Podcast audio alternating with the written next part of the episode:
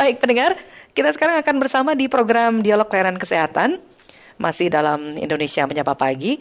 Saya akan ajak Anda untuk mengupas lebih jauh tentang kanker kulit. Nah, seperti apa perbincangan selengkapnya kami akan hadirkan bersama dengan Dr. Ahmad Kurnia SPBK ONK dari Departemen Ilmu Bedah dari Fakultas Kedokteran Universitas Indonesia. Dialog Kesehatan Dokter Ahmad Kurnia, salam sehat, minal aidin wal faidin. Ya, maaf lahir batin juga. Ya, sama-sama. Ini di tengah lagi silaturahmi juga ini mungkin ya, Dokter Ahmad iya, Kurnia lagi ya. Ram, tamu lagi Baik, iya. Opornya masih ada dokter? Masih. Bergelombang.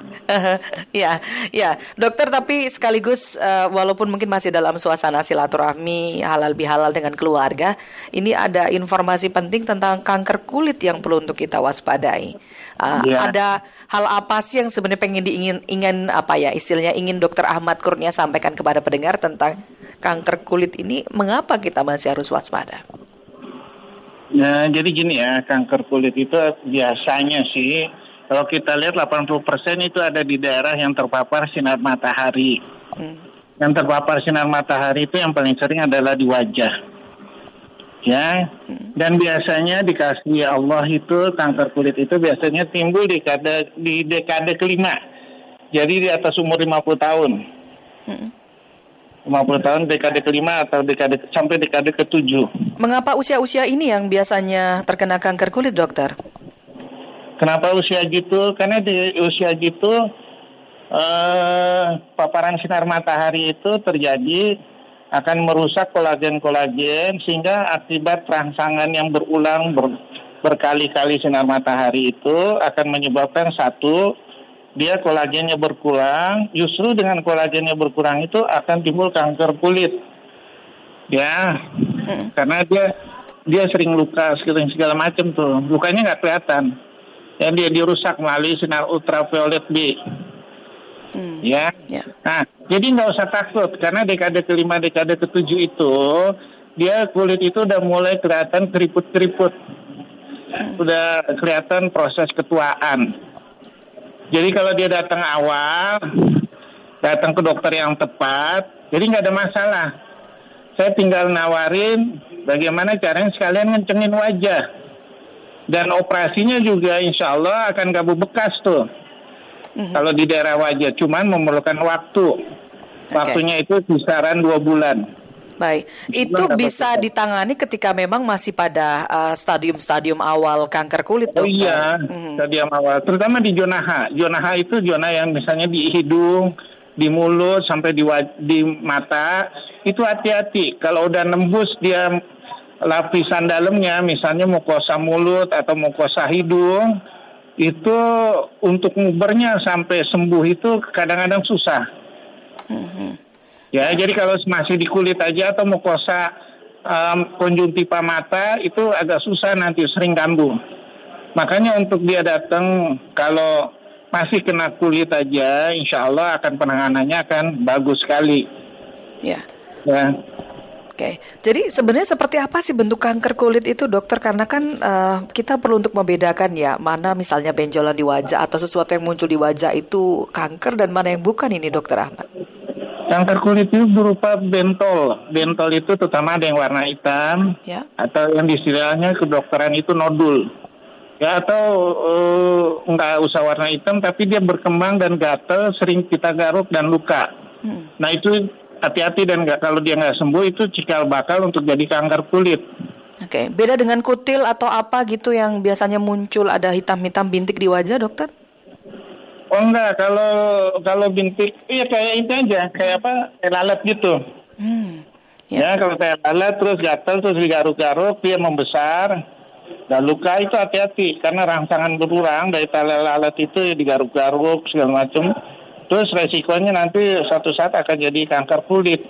Ya. Cuma tandanya itu adalah sering luka, nggak sembuh dan gatal. Baik. Ya. Seberapa cepat itu akan melebar kalau misalnya karena kan itu rangsangan gatel terus kita kucek misalnya kita garuk-garuk gitu eh, bisa cepat kemudian menyebar ke kawasan kulit yang lain ini, Dok. Itu tergantung ininya. Makin tua makin cepat dia Oh. berkembangnya. Dari Ya, jadi pengalaman kalau- pasien-pasien dokter selama ini eh, durasinya berapa cepat itu penyebarannya? Tapi nggak nggak secepat kanker payudara tuh. Oh, ya. Ya, kalau kanker payudara tiga bulan atau enam bulan udah nggak bisa, mungkin udah nyebar, udah nggak bisa dioperasi itu. Hmm, Tapi kalau kulit masih bisa. Kalau kulit masih bisa. Selama eh, belum tembus kepada lapis apa tadi istilahnya bahasanya? Bukan kalau tembus itu artinya untuk menguber sampai bersih tumor nanti operasinya akan susah. Oh, Ya, tapi dia nggak ngejebar. Jarang kanker kulit, apalagi yang dalam bentuk karsinoma sel basal, di bawah satu persen dia nyebarnya itu. Hmm, baik. Itu penanganannya seperti apa kalau pada kanker kulit, eh, dokter? Kalau misalnya kanker yang lain kan biasanya ada kemoterapi dan sebagainya ya. Kalau kanker kulit gimana dok? Cuman dioperasi aja kok. Oh diangkat ya, Eh, diambil ya? Diangkat, diangkat itu harus di daerah luar tumornya. Karena kalau kita kutak-atik di tumornya, takutnya kalau kita nggak ambil tindakan segera mungkin, takutnya dia makin makin berkembang. Hmm, baik. Ya, apalagi kalau kecil kita langsung ambil di luar tumornya tuh, sehingga hasilnya akan bagus. Baik.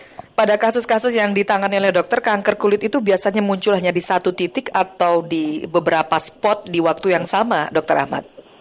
Biasanya yang paling banyak sih di satu titik aja. Ada memang yang namanya sindrom, itu sindrom misalnya di beberapa titik, misalnya serodema pigmentosum atau Gorlin syndrome itu bisa di beberapa lokasi di daerah wajah bisa jadi kanker kulit.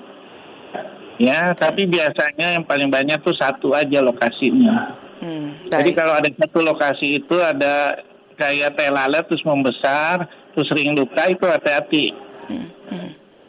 Oke, ini kasusnya tadi kan kalau dokter ceritakan lebih pada perempuan-perempuan usia 50 ke atas gitu ya. Ah. Bukan perempuan, laki-laki Oh, juga laki-laki ada. juga. Oh. Oh iya, Oh, Jadi laki-laki juga banyak kasusnya kena kanker kulit itu. banyak kan laki-laki sering berjemur, dia, Oh. dia bertani, nelayan, Hmm. ya kan? Jadi ada kelompok-kelompok beresiko ya sebenarnya eh, kanker kulit Ya. ini. Oke. Ya. Saya mau baca WA dulu yang sudah masuk. Ini dari pendengar ke 081399 eh, 888. Eh, kalau misalnya kami sering kerja di ruang ber-AC, apakah itu juga berpotensi kanker kulit? Eh, kalau misalnya kena sinar matahari hanya ketika olahraga saja. Dari pendengar kami yang ada di Bandung ini, dokter. Jadi gini ya, itu pun kena kanker kulit 100% bukan terjadinya karena sinar matahari. Oke. Banyak faktor yang kita nggak tahu. Kalau gitu nanti kalau kita berasumsi seperti itu seluruh nelayan bisa kena kanker kulit loh. Takut kena sinar Seluruh matahari ya, dok ya. kena kanker kulit ternyata enggak tuh. Jadi semuanya memang ada programnya. Programnya itu dari atas. Yang punya badan ini. Oh ini mana bakal jadi kanker kulit.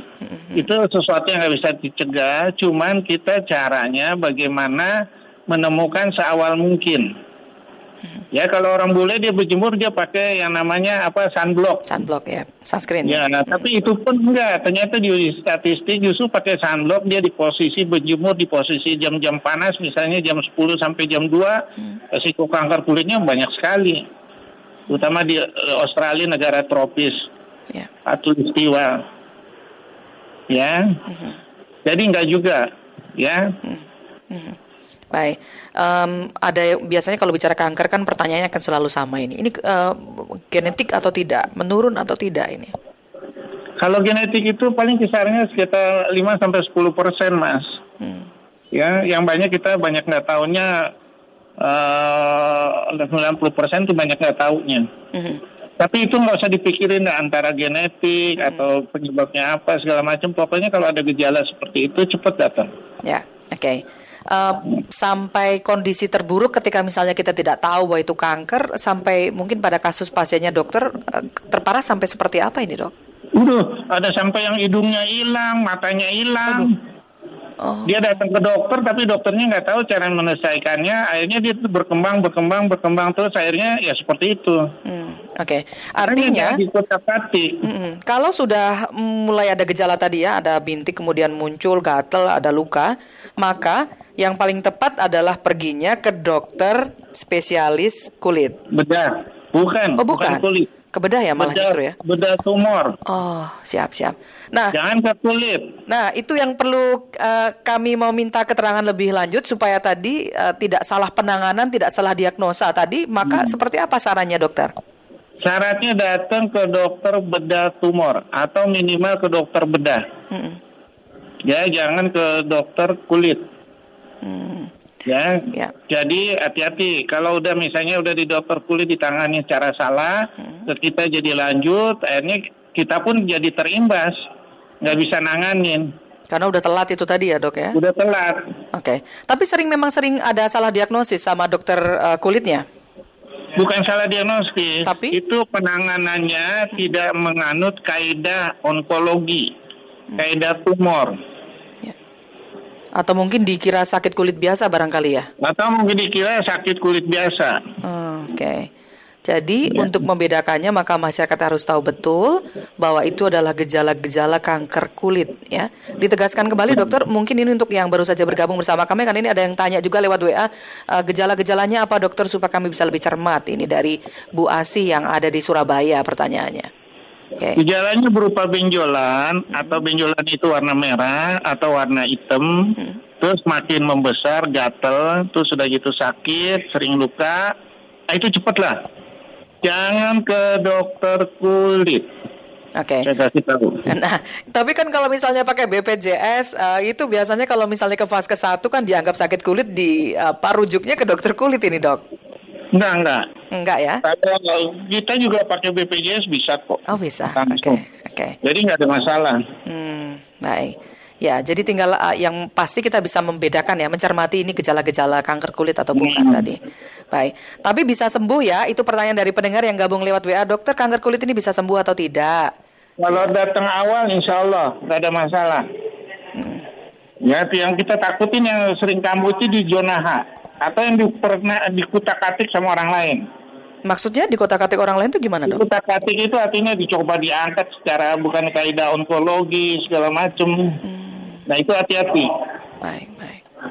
Oke. Ya. Jadi kuncinya di penanganan yang tepat supaya bisa segera dieliminir ya, jangan sampai merembet Iya. ke mana-mana. Ah, Iya. oke.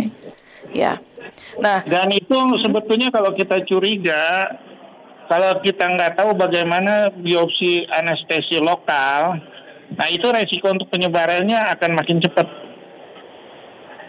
Ya, jadi kalau kita ada curiga, ada tekniknya bagaimana cara mengangkat dengan anestesi lokal. Ya, kalau anak bius umum sih lebih gampang lagi.